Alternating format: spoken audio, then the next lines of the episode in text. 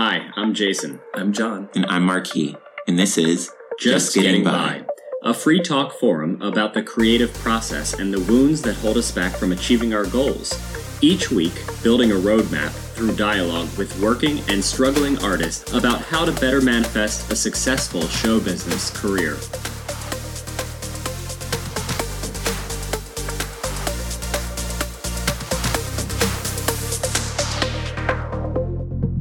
Hey everyone, it's John. This week we spoke with Joe Equality Lampert. Joe is a New York City based actor, performer, singer, and queer activist. We talked about her years training at NYU's Playwrights Horizons Theater School, being confronted every day by the renowned public theater across the street, and how she manifested her way into those doors by taking one leap after the next until landing herself epic theater roles, including a Joan of Arc collaboration with Talking Heads frontman David Byrne. Her decade plus career of working on television, stage, and touring with musicians may have seemed like happenstance to her, but our conversation honed in on an unconscious formula for her versatile success. We analyzed her aversion to social media as a tool and distraction. Joe is one of the most down to earth, naturally welcoming people I've ever met. We could have laughed the rest of the night away with her. This is our interview with Joe Equality Lampert.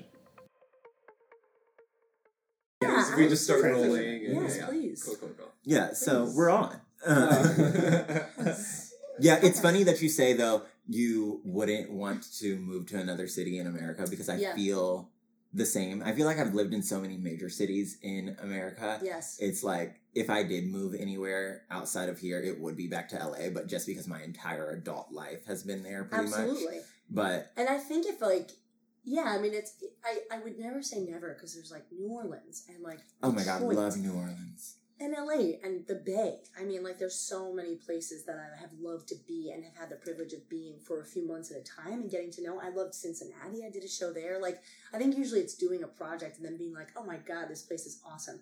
Do I need to move there? No. I don't know.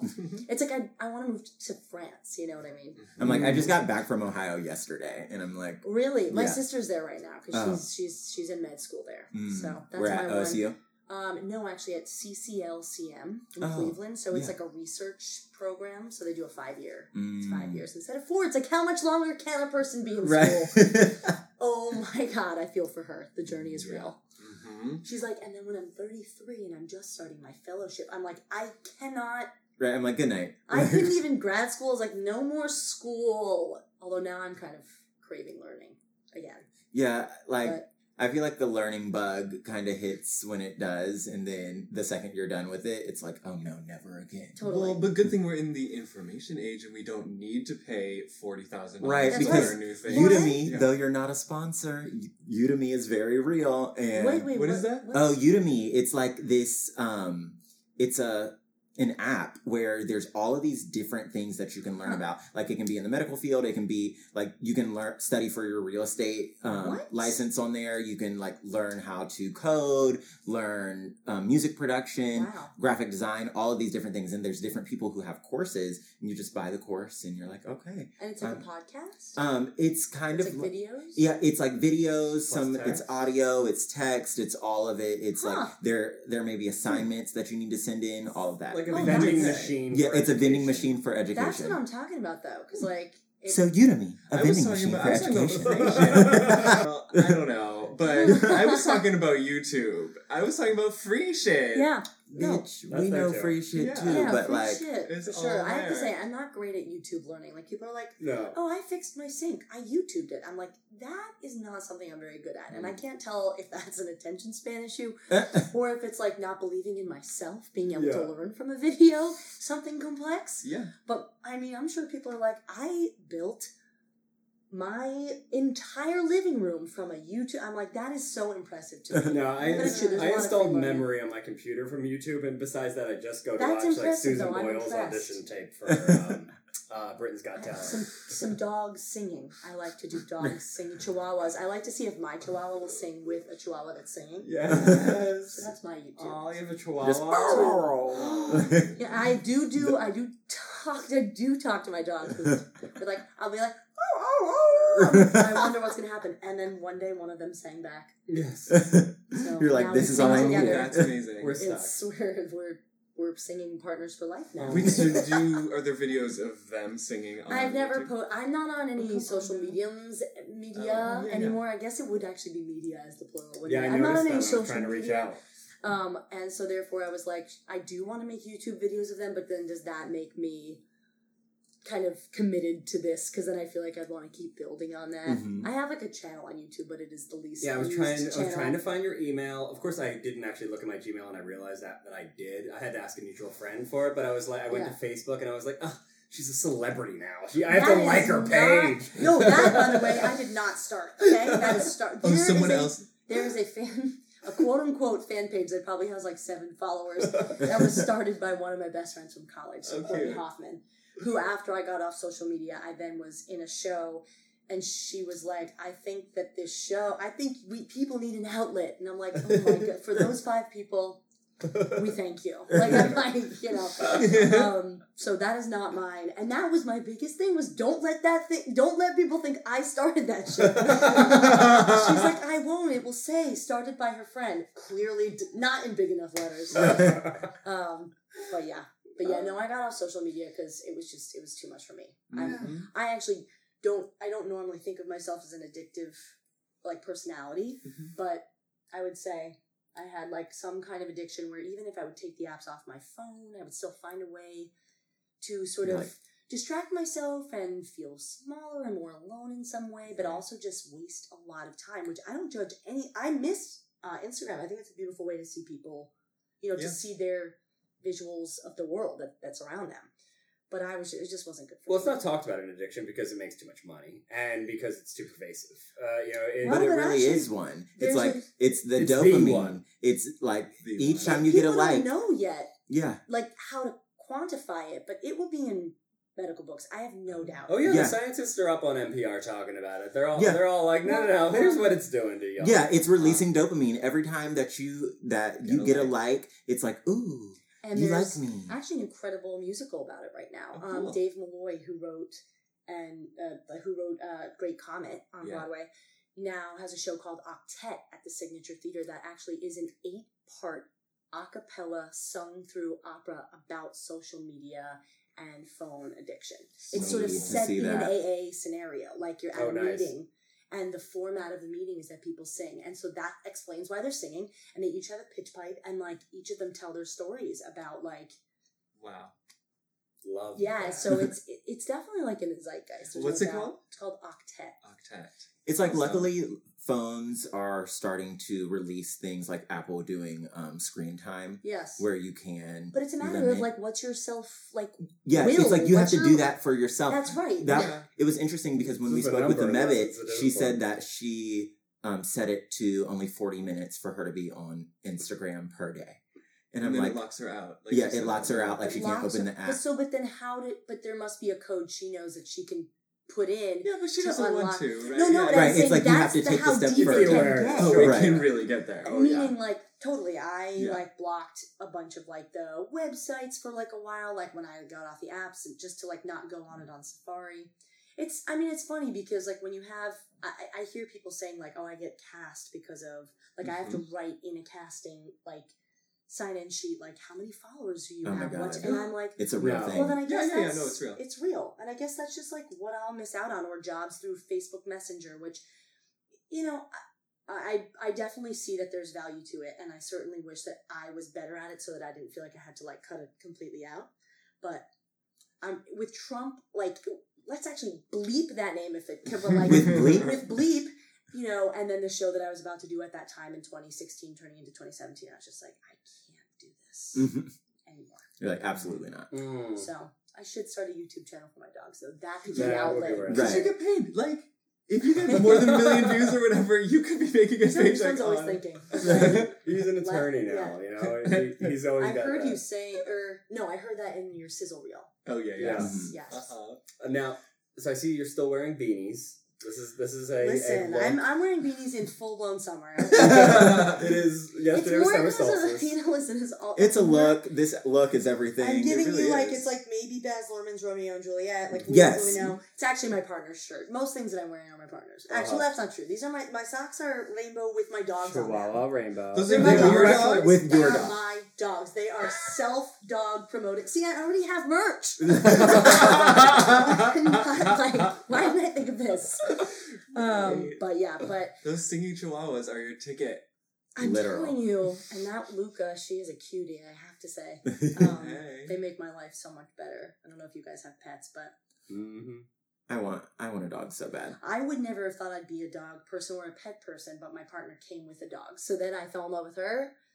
You gotta say. Then I fell in love with my partner, and then I fell in love with the second dog. Yeah. Um, no, but yeah, they're amazing. So you were at Playwrights Horizons. Yes. And you were directing. I was directing and sound designing. That was what emerged as being my sort of track at Mhm. Playwrights. Yeah. And I kind of peripherally knew you there when I was there, and then Mhm. you transferred over to the experimental theater wing. Yes, for that good Wow. last semester. What made you make that choice? Well, I had auditioned for it once before and I didn't get in. They're really good at figuring out who should be in the group with each other. So I that kind of made part of me made sense to me in the aftermath of getting in in a different year in a different time. I just needed a release, like a, a I needed to kind of be rolling around half naked, like moving and vocalizing and just I just felt like it would be a great I wouldn't call it a palate cleanser, but like a great last like moment before getting into the world before graduating it just felt right and i didn't have that you know that that gusto for a piece that i would direct for a final piece i had kind of lost that fire a little bit Mm. so i needed to kind of be re-inspired and etw felt really kindred like a sister school to playwrights in so many ways but also was like a little bit more about acting and physical play and that felt like a really fun thing to do after being super structured for a while. So, your name came up in a memory on Facebook recently. My friend Oh. Marielle Mostov, I doubt you, I don't know if you even know her. She's also dyke. okay. Um, she writes. Then you, you must know know her. but well, the only reason I say you might know her is because she obviously knows you somehow. Because it, from like I don't know how nine years ago, it was like a memory on Facebook. She posted my wall asking me, uh, "Why does every um, dyke that transfers into ETW sh- immediately shave their head?" Oh, I guess except Joe Lampert. She's always had that look. I will say I did shave my head for. I actually, I think the first time I shaved my head was.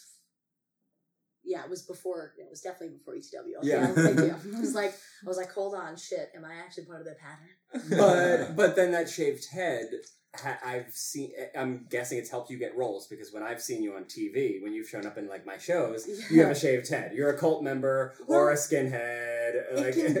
It can be like it's like a blessing and a curse. Like actually, I wear this hat a lot now because now my hair's like I'm giving you like midwestern mullet. You Yeah. love the rat Potentially, I'm tail. giving you We like love you know it's like gotten really out of control. You know what I mean? I'm here for it. Um, and I'm so happy that it's that it's here. It's been Yeah. a dream to have a mullet rat tail, and Yeah. I thank God that I've that God X that I've been able to grow it out finally long enough. But yeah, the shaved head it can be like commodified, I suppose, but it's also held me back from certain things. Yeah. you know. But I kind of have decided that I don't care. The hair is like the thing that comes first, and then whatever can maybe come from that after. Because I'm like, if you have an imagination, and you can imagine a wig on me if you really need to. Yes. Seems that that's not fully not there yet they're not there yet I think a lot of people lack imagination in casting rooms. Yeah. That's Um, actually super true. so. You know, it's They just take what's in front of them. Yeah. Yeah. right here. which I guess from what you're saying, like yeah, doing Orange is the New Black, like I did always kind of wonder after that because it was like a half of a line for this audition.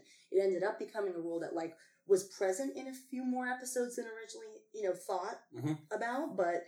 I was like, it had to have been the shaved head because, like, what did I really say that half of a line like better than the ten other awesome like people that I saw in the waiting room? Like, I Mhm. highly doubt it. Right. So maybe the shaved head was the clincher for that one. Yeah. but actually, I was ticket. happy to say I did not play a white supremacist or a skinhead in that show. okay sorry i, I just I, I, have- I grouped you i grouped you with uh, asia kate dillon's character Well, because yeah, because I was a little worried about that because I wasn't sure. I wasn't sure how I'd feel about that. Like I know it is acting, but at the end of the day, like, are is it is it toward a really like conscious point, you know? And I got a little nervous having Holocaust surviving grandparents. Hmm. Um, I was like, I don't want to put a swastika on my arm on this show for this show just based on where the like seasons had come you know i was Mhm. like i don't know if they need any more people to do that so if that's what it is Yeah. um, and it ended up not being that at all which Great. i was happy for So I but take how that back. dare you no just, dare just to you. clarify that yeah no i think the shaved head though was a good look for prison and i think they Yeah. that that worked in my favor Yeah, sure. and the cult member. yeah oh yeah and the oh the path Yeah. oh my god you said cult member and i was like is he talking Yeah, about I know your roles better than you. Truly, you do. Um, yeah, that was that was awesome because I think they wanted that role to be a guy because like the character's Nice. name was Jeremy, and I think for sure they did not mean for that to be like a dyke's name or a girl's name at first, but. Yeah, they ended up making it a queer relationship, which was cool. That's Yes. right. I had totally forgot that for a moment. Yes, yes. But there was a time when I was going in for Mary in Jesus Christ Superstar, um, not the TV one, but a, a Chicago production, and that was when that shaved head actually was like problematic, and I had to Mm. come back for a fourth time with a wig or a hat. A hat. I'm like, A how is a hat? hat going to help you? Because they thought that some of the older members of like the people who were deciding on this weren't sure they could see Mary with a shaved head. I'm like, Oh Mary was a Ethiopian. Okay. Right. So for one, she didn't look like me anyway. So let's just be clear. B, we don't know if she had long hair. Like, not every Mary is Sara Bareilles. Although, by the way, I kind of wish that they were because she sounded so amazing. Right. But you know, just it was just interesting that they couldn't think outside that parameter. That's the thing. I feel like it's like they get these um, descriptions, these character descriptions, and it's just like we are looking exactly for this with the most minimal amount of work that we need to do. Right. And it's just like the reality is the point of acting is that you take on someone who is not yourself. Right. And sometimes the role might be very close to you, but it's just kind of weird that like looks Right. plays such a huge role. I agree with that, and I also think like, or if you're playing someone outside of yourself, like, give me a chance to like do that from the outside in. Give me a wig, give me costumes, like, let me kind of develop into what it is you thought that this thing might be. It's called acting, like, Right. you know what I mean? Like, Right. Jennifer Lawrence is now playing Mystique in the new X Men or Oh, what have you. yeah. And it's like, okay, her hair was not red, right? and her skin was definitely not blue, yeah, I Her think both Her name was people- Jennifer but Lawrence. her name was Jennifer Lawrence. So we said, I'm all saying. right. That's where you get you have to Right. get to that point, Exactly. and then they can use their imagination. Right. Exactly, because they'd rather have you for their mm-hmm. promo. Right, or if Not you that have, you're or if you have those five hundred thousand or or one million followers on Instagram. Oh, Oh, we need I only kept my Instagram active with those 3,000. well, I don't even remember how many. With those 30 followers, they might have let me. Yeah, no, it's true. There's a lack of imagination, and it's sort of bizarre in such an in, in a in a world where we're all supposed to be ima- Imaginative, right?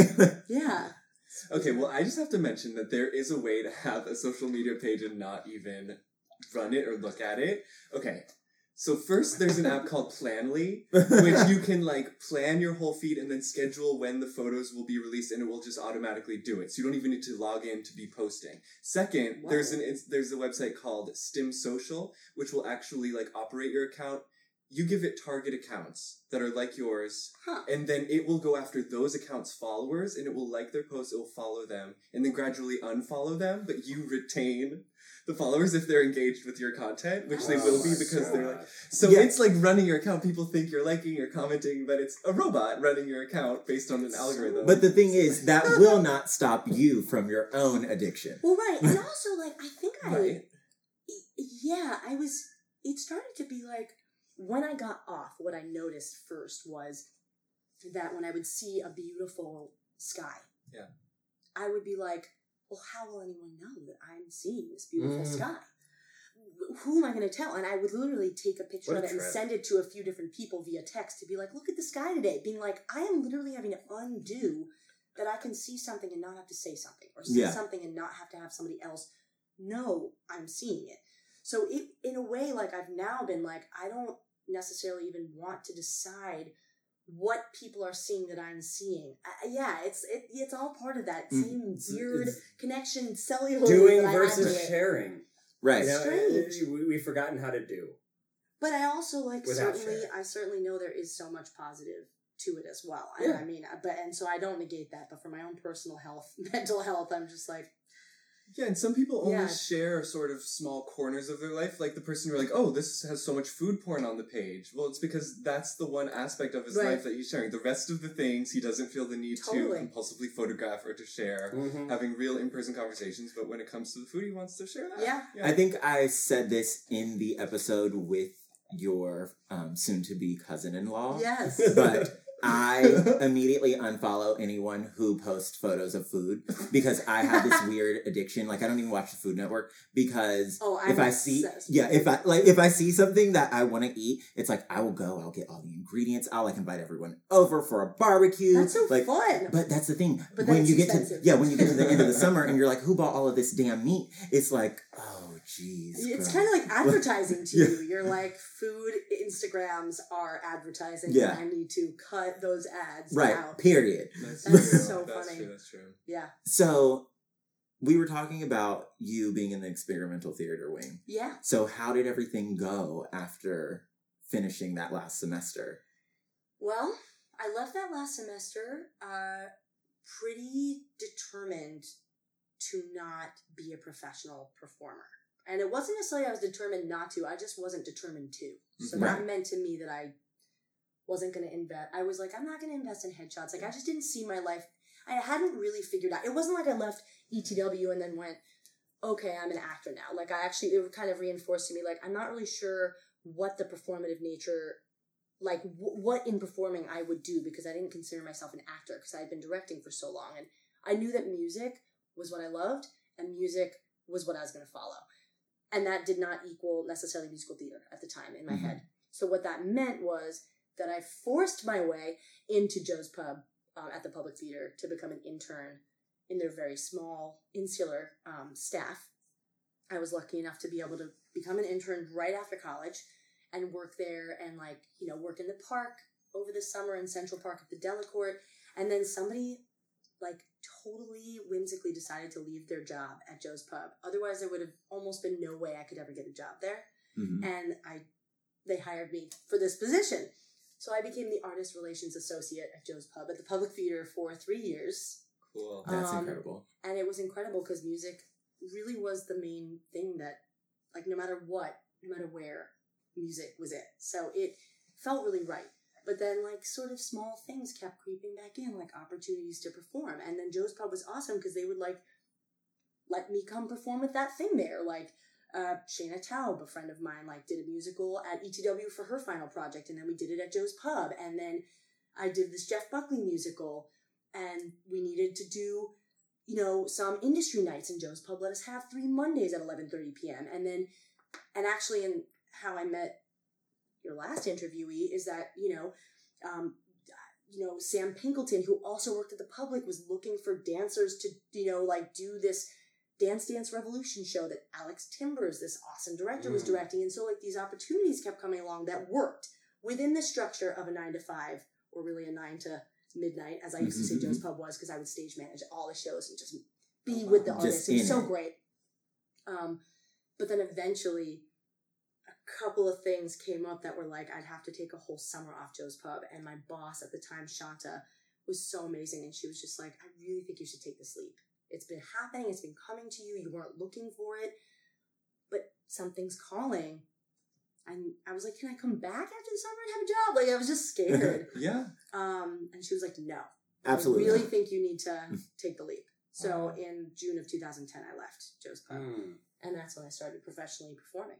So that Thank you that was that where that was. Yeah, I was I was like very grateful to her. And but what you yeah. did was you put yourself around the people you needed to be around. That I mean, like it's like you say, like yeah, and then, you know, I just barely got in there, like, and then whimsically somebody left. It's like no, you said, oh, this is a spot that that mm-hmm. attracts the type of artists that I want to be. That I uh, I wasn't thinking of it like that, but I guess that But that's what you did. subconsciously must That's what you did, was and it and it fell into place once you surrounded yourself with the right ingredients. Yeah, I would. I think that's you know, even if it was subconscious, that definitely feels true. Yeah. And the only reason I analyze it is because, um, you know, I would like people that are younger to be able to to know to know it consciously too. You know. Well, and I also think, but like, also if you know that you love something and that thing doesn't quite materialize into your profession, meaning like if music is where you know that no matter what, whether it's theater or bands or a cappella, mm-hmm. like if that's what draws you in, I think it's okay to not quite know how to materialize if you don't know that you want to be a performer of it. You were saying the thing about um, like you want people to know consciously, you know, because what I had experienced felt sort of subconscious. But I, I I think that you're right. It's like basically the conscious thing that I did was follow what felt like the highest form of passion, which was like I didn't know how it was going to materialize as a performer. And I wasn't sure I was committed to the idea of headshots and all of that at the time. But I knew that music was it, and so I followed it. And that landed me exactly where I needed to be without even necessarily knowing that it would become, you know, part of my profession in a performative way. It was part of my profession in that there was this incredible job helping put up 800 shows a year at this venue where some of the most incredible artists who now it's so funny to be with them performing with them sometimes yeah. like or singing backup for them or running into them and then being like oh my god you used to stage manage my shows back in 2007 or you know so it was it was a conscious and subconscious choice just because i didn't know it would it would end up in professional performing.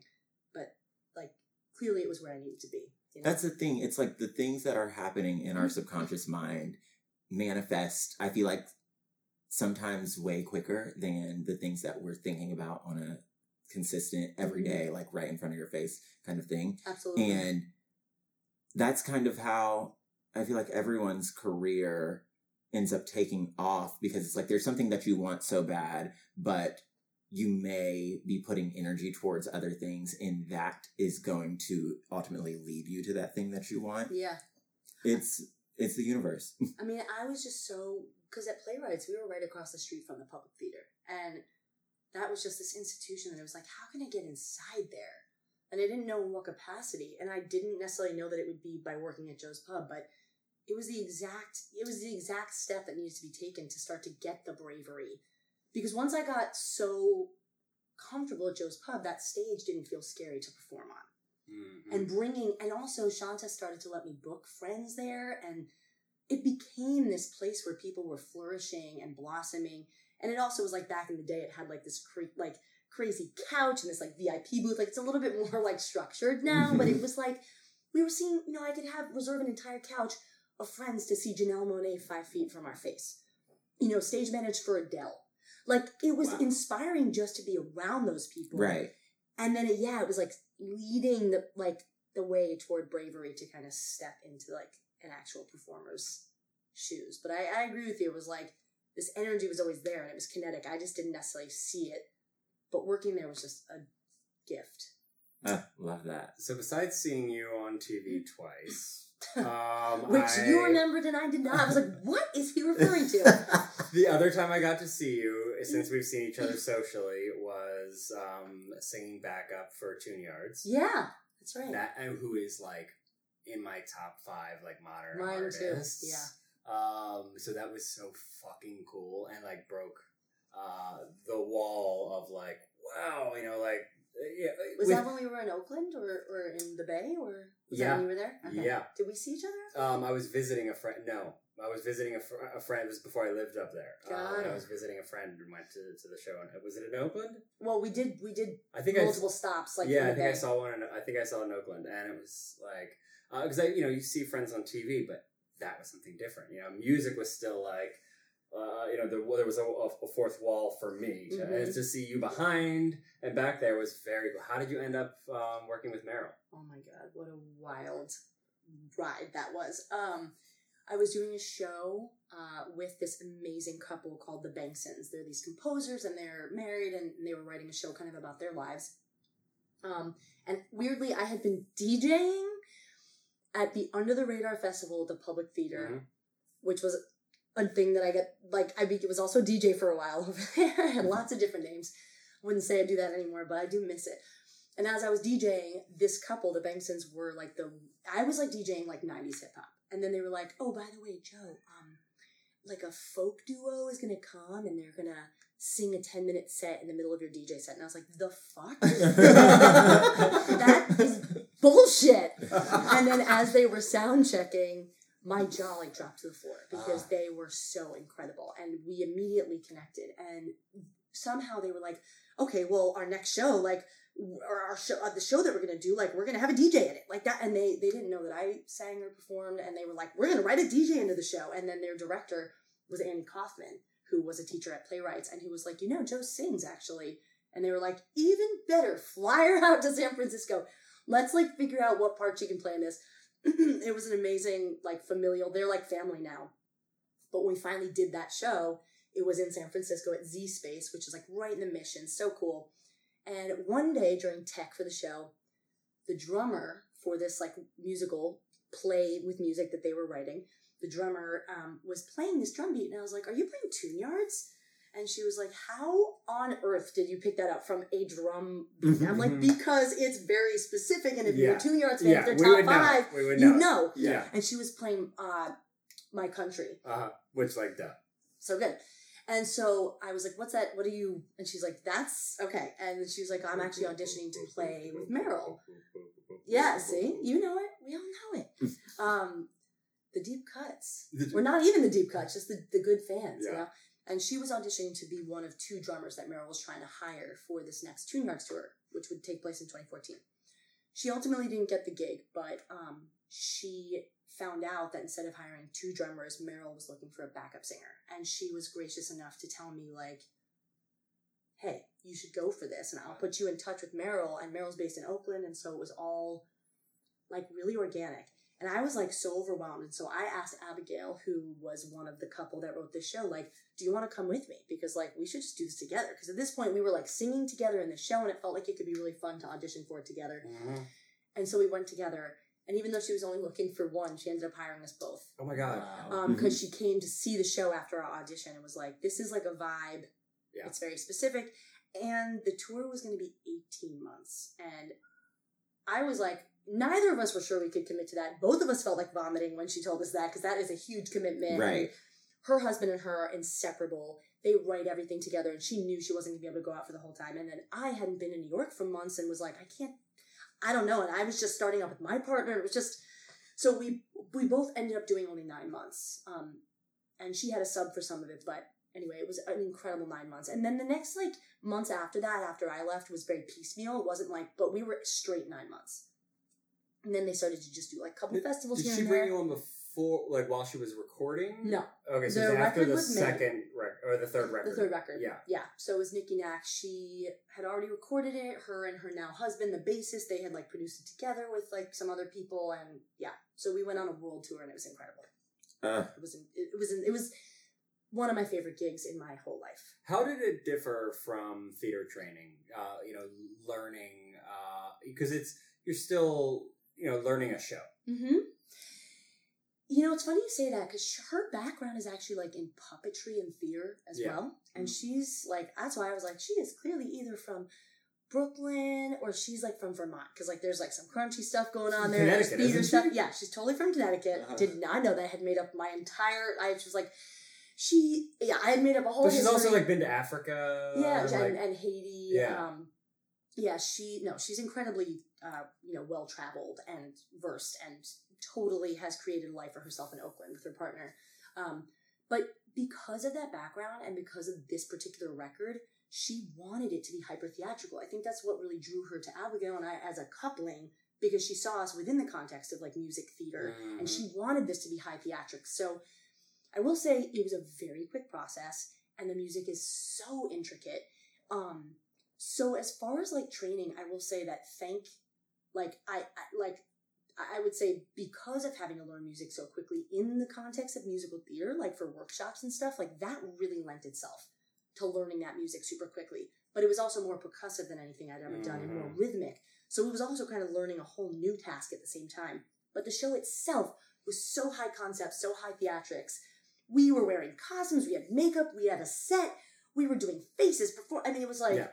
so it felt, and I- don't know what it is. you is, but belonged there though. and it never got boring. There was not a single time I didn't want to do that show. And I mean, I think you were saying you were recording a record, so you, you're Mhm. a musician. I mean, I'm obsessed with backup singing because I think you can be so mutable to people's visions and you get to learn so much because you're always singing in a different way. And I, I truly am obsessed with backup singing. It's one of my passions. And it just never got boring. Well, It one of those things of like backup singing and being able to harmonize with someone and it just sound like butter, like just so it's the best smooth. feeling in the literal world. It I really think is. that world peace lies in communal dance, which I'm sure like Mhm. you know people you know, and also in in like singing together and Yeah. harmonizing and Sending out those vibrations. It's like uh, truly, it feels truly. otherworldly. And you know, we only did like five shows a week max because her singing is so intense. I mean, it's like she she had done many tours where she was performing. Merrill was performing, you know, driving overnight, performing in the morning, and she was just like, "Yeah, no more of that. That's cray." um, so it wasn't quite an eight show week, but it was grueling, and you know, to be on the road in that way and to be in a different city every day, and sometimes in a different country the next day. Um, so I, I would say that like being a theater person prepared me so well for that. Mhm. But touring is its own beast. And when you tour in theater, you're typically sitting down for two, three weeks at a time, like Yeah. or even at least a week. This was Mhm. like literally a different place every day, um, which I loved. When did you add equality to your name? Tell me about that. so, do you guys remember when on Facebook, when um, when when gay marriage, when like the overturning of DOMA, people were Yeah. going to march on Was it Washington? 2012? I think it was 2012. Yeah. Yep. um, uh, I mean, I think the marching happened maybe the year before, but you know, people were like, kind of like when you put up a black square about like, you know, something that's happened, or you put like a flag over your face that like melds with your picture. It was like a time when people were writing equality to like represent, like, I stand for marriage equality. yeah. Um, and then after that got, you know, after DOMA got overturned and people started to change their names, like back to the regular names, there was also a crackdown on Facebook for like, you couldn't have a You fake could- name. Yeah. Right, and you couldn't have names that Like weren't drag queens yeah, couldn't it- have their names. Like yeah, people- misgendered names. Yeah, they, they which were is insane to think about. yeah. Yes. It's very conservative, very um like and we didn't all. I don't know, very leave. Handmaid's Tale. Like Yeah. I, it's very Handmaid's Handmaid's Tale, and we also probably weren't aware of how insanely, uh, like, how ridiculous coming from them as though they were trying to like keep security tight. It's like y'all are invading our security and our privacy, so don't even. But at the time, I don't even think we had the like. We wouldn't have known like how much they would help Russia interfere with our election. You know what I mean? We didn't know things like that. Exactly. But I never took down equality and they never forced me off of Facebook. So it stayed. And then people, it became a thing that got used. I didn't mean for it to become a thing. It just started to be what people would call me in like little flyers or things for their events. Or if I was like, you know, and so then when I changed my email address, it became like the natural thing to be like, that's the name I'm going to use. And now it's kind of become weirdly a brand, even though there's no like gear or there's no actual brand, there's no social media, but weirdly it's stuck. Yeah. So in, and it's something I like feel really actually kind of like proud of now because I like to be a walking rainbow and that Yeah. makes sense to me. Yeah. You know, that's Gay really Pride cool. and the Dyke March are my favorite days of the year and to me are like sacred celebrations and protests. So like that equality kind of just feels like it makes sense Mm-hmm. but it also can seem sort of saccharine but it really was not mhm. it was not an intentional branding thing but it just kind of came to be and i kind of like it Well, and that's the thing. I love that it was just something that came to be. It wasn't this like, oh, I'm trying to brand myself as equality. Because we were having this conversation earlier today about how with the world that we're living in today and with there being all of these very right wing um, views that don't really support everyone, we have so many brands putting flags on their logo for the month of June. pink washing Yeah. Exactly. that is what people have been calling it which i was like that's interesting Yeah, didn't follow that. and it and it's interesting because it's like is it for for the product to be sold or is it because you actually stand with this group of people well it's funny you say that because i've had a thought about writing like making a flyer up in my neighborhood and putting it under the doors of restaurants and being like i dare you to keep that up the whole year now Right.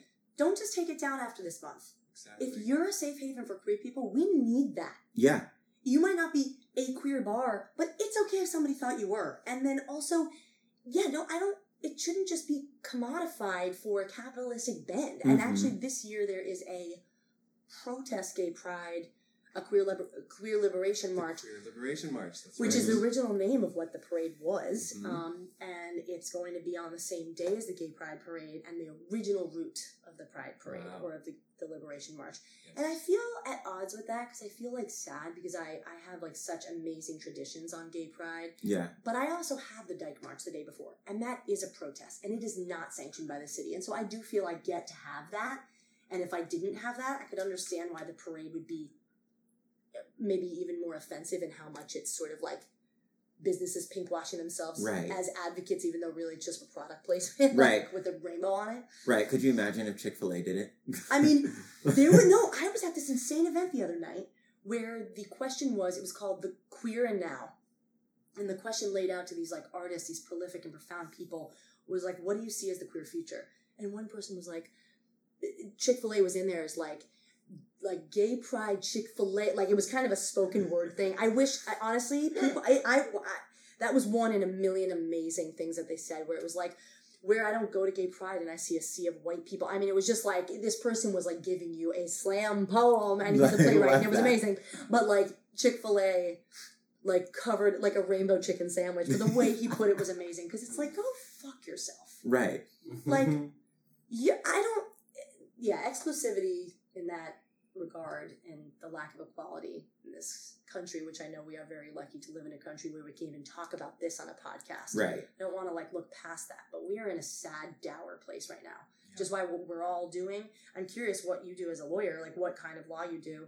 I have a feeling it's conscious, but you'll you'll tell. I mean, you know what I mean by that. Mhm. Yeah, But, yeah. I do. You know, just mean. like making music, making art, having you know, getting people to talk to a younger generation about following their dreams, like whatever. This is all part of like trying to make this just a slightly better place to be. Yeah. Right. right. Exactly. Ugh, you know. Before we finish, I just want to hear a little bit about uh, Joan of Arc. Yeah. Um, yeah, so that was actually an amazing kind of come to what would you say if you're not saying come to come to nature moment where um it was at it was a show at the public theater so it was really full circle because having worked at the public as an intern and then as a staff member and then to come back you know in 2017 as like you know sort of like on the poster for one of their shows which is partially why i had to get off instagram because i was like i can't see my own face that's going to make me feel highly uncomfortable Mm-hmm. at all times. And it already was like smack dab at the theater, and I was like, no, this is just not. Yeah, um, but uh, Joan of Arc was a rock opera written by David Byrne um, of the Talking Heads, and it was you know a fully sung through like 110 minute. Yeah, like I said, rock. I would say rock operetta. There was like a couple. There were a couple moments of speaking, and also just wasn't an opera's length. But um, and it focused you know, the take it took was sort of like a very pure take on Joan of Arc. Like, I don't, um, I'm not saying, like, I think a lot of people have written about her now and being like, sh you know, she maybe was like actually highly rebellious. Maybe she had schizophrenia. Maybe she was like super angsty. Like, I mean, this was a very like, she was a peasant girl. She heard the voice of God. She led an army she was burned. I mean, it was like I'm not saying like you know I'm not that's not undermining it, but I'm if you're wondering like the take on it, it was like a kind of straightforward, Yeah. classic take on like what does it take to have that kind of devotion, Mhm. and then doesn't blind faith entail moments of questioning and doubt? So for me, it was like an epic moment of that music world that I love so much because Merrill and David had just worked together as well. Like Tune Yards actually just opened on David Byrne's tour. It was a very meta Wow. Moment. Yeah, your, your world's colliding. but working with David in the context of theater, but like having in ears and singing David Byrne's version of musical theater songs, which were very like David Byrne, you know, um, it felt like the perfect melding of creative worlds. And it was really a really precious moment in time. And also a time in which I was on vocal rest for four months. So Mm. That was an interesting new version of a practice of being an artist. Especially if somebody that talks as vibrantly as you do. talks a lot. I mean, I'm not even. I I just I knew that.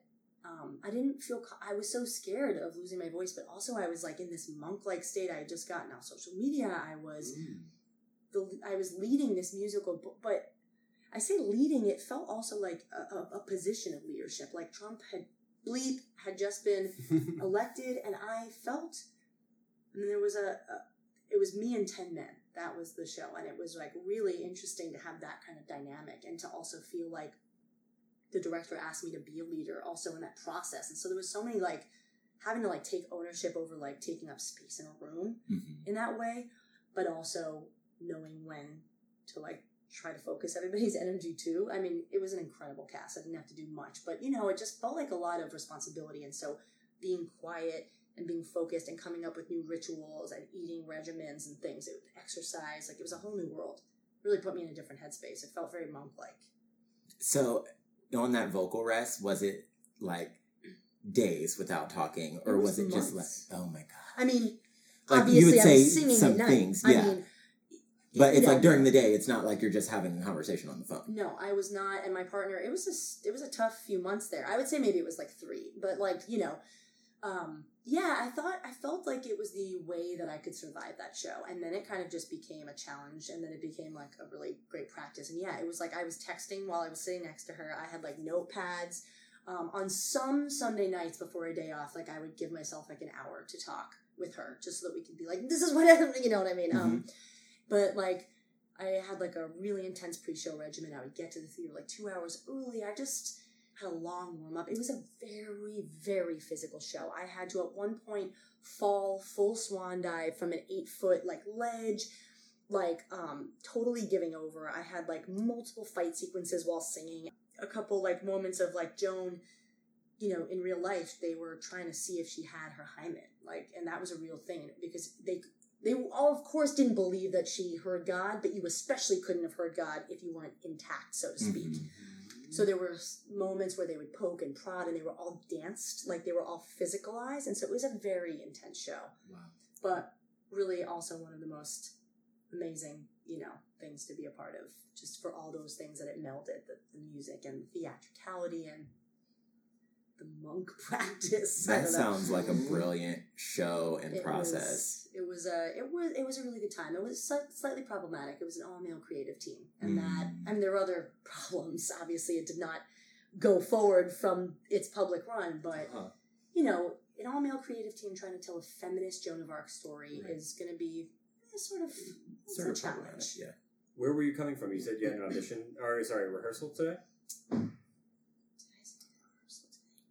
Oh. What are you working on now? Yes, sorry. Where, where were you? I am currently working on the workshop of Devil Wears Prada, the musical. Yes. Lovely. As an actor. Um, as an actor, Nice. uh, I am. It's the very first time I've ever heard it aloud, so it is very certain in many ways that I might not move forward with it, as has happened many a time. Um, but it's like that initial phase where you're like kind of figuring it out with them and in the trenches, you know, and just being like, how, what is the tone of this piece? What what is the vision for it? How does the music sound? You know, what does the book serve as in between songs? Like, it, can it actually stand on its own? Mhm. Um, and one of my best friends wrote the lyrics for it. Elton John uh, wrote the music. oh, this is Shaina. yeah, Yeah. Shaina. Yeah. So Amazing. Right, you know Shaina. Um, yeah. So it's Beautiful. been really fun. So Um, exciting. Oh, I am so happy to see you again I'm happy and get to to sit too. on this couch with you. Me too. Um, what a vibrant human being. Yeah, this has been really really fun. I am very appreciative. Um, will you have to keep us updated on what's happening in your career and your life, and we'll get back together and we'll tell our, our listeners what you're up to so they can go see you in real life. Awesome. Yeah, we'll do some social media for you. So Thank gem. you. Yeah. Basically, you're my Planoly. Or my, yes, exactly. I was gonna will say plan the thing that this like brings up to me that this whole thing brought up to me is this idea of um, which I, I I was just thinking about writing for like uh the graduating class a few years ago they asked like people like who had graduated years before to like write a little something Hmm. and like one of the things that I was thinking about with all of you is like this idea that when you're in school or just in the world it feels like you have to just like focus on one thing and be good at that thing because otherwise you'll feel too scattered Mhm. and I I just want to put out there for any person who might listen that is young or who's like or a playwright's kid even like someone who's directing, designing, acting like I think it's okay to try to be a jack of many trades and that you can I'm not saying that I have then mastered any of them, but I do I don't know, the idea of like this having multiple pebbles that you throw out can like be equally exciting and fulfilling. I don't think that always makes somebody a scattered person. yeah. That's why moments like Joan of Arc, like the clarity of moments like that, where you go like, no, yeah, like a world tour with a band and a theater background and having worked at the public as an intern, when those things combine, like or collide, I feel like it's a good moment of revelation of like you can do a, a lot of things. Yeah. I've said it for a long time. Like I'm multifaceted because I'm multi-talented, and I feel like Hmm. everyone has to think that way because there's not just one thing. And if you have just one thing, that's great. But if you're if you have interest, you don't want to feel that oh, I wish I would have at one point in time. Absolutely. It's like just try it out. Yeah, and it's if, like it, if it's, it's not the for thing, you, you it's throw not the for you. spaghetti at the wall, you know, and see what sticks, kind of a thing. Mm, see what Depends on sticks. the I love that phrase. I've It used that on keeps coming back, but we love Right, it. We love Right, it. we We love throwing in spaghetti first- at walls. See what sticks. Right. I've never. I feel like I should physically do that. Like I feel like if we Let's- say it. Right. when we do our dinner party for for all the guests, we're gonna throw spaghetti at the fucking. That wall. will be a ritual. and we will see Absolutely. All right, Yeah. sticks. Joe, you're in a fucking gem. I love you so much. Thanks Thank for you so much. me, guys. This was incredible. Thanks.